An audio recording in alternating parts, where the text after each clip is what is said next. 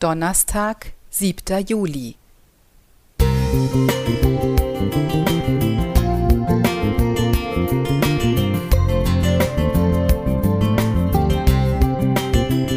Ein kleiner Lichtblick für den Tag.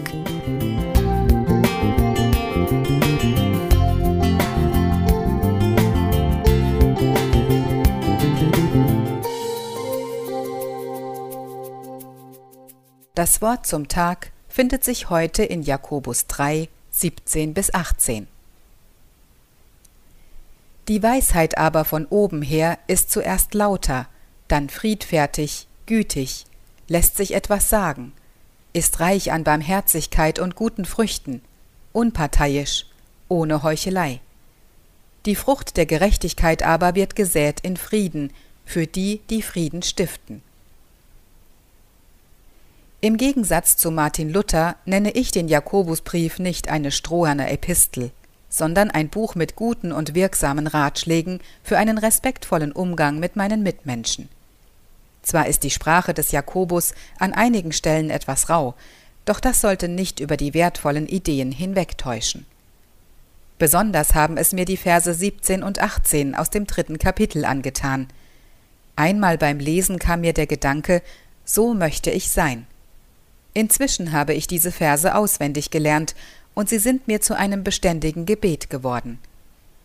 Mich beeindruckt, dass sie viele wichtige Eigenschaften einschließen, mit denen wir unseren Nächsten das Leben verschönern und bereichern. Wir werden hier mit Gottes Weisheit vertraut gemacht oder noch weiter gefasst mit einigen seiner Charaktereigenschaften. Der Vers 17 beginnt mit der Lauterkeit. Manche Übersetzungen verwenden das Wort rein. Wer möchte nicht von lauteren, friedsamen und liebevollen Eltern erzogen, von solchen Lehrern begleitet und unterrichtet werden oder für solche Vorgesetzten arbeiten? Das sind Menschen, denen wir vertrauen und auf die man sich verlassen kann. Wer wünscht sich nicht einen Partner und Freunde, die offen sind für unsere Perspektive und die uns weder die Liebe noch die Freundschaft aufkündigen, wenn wir Fehler begehen, sondern mit uns im Gespräch bleiben?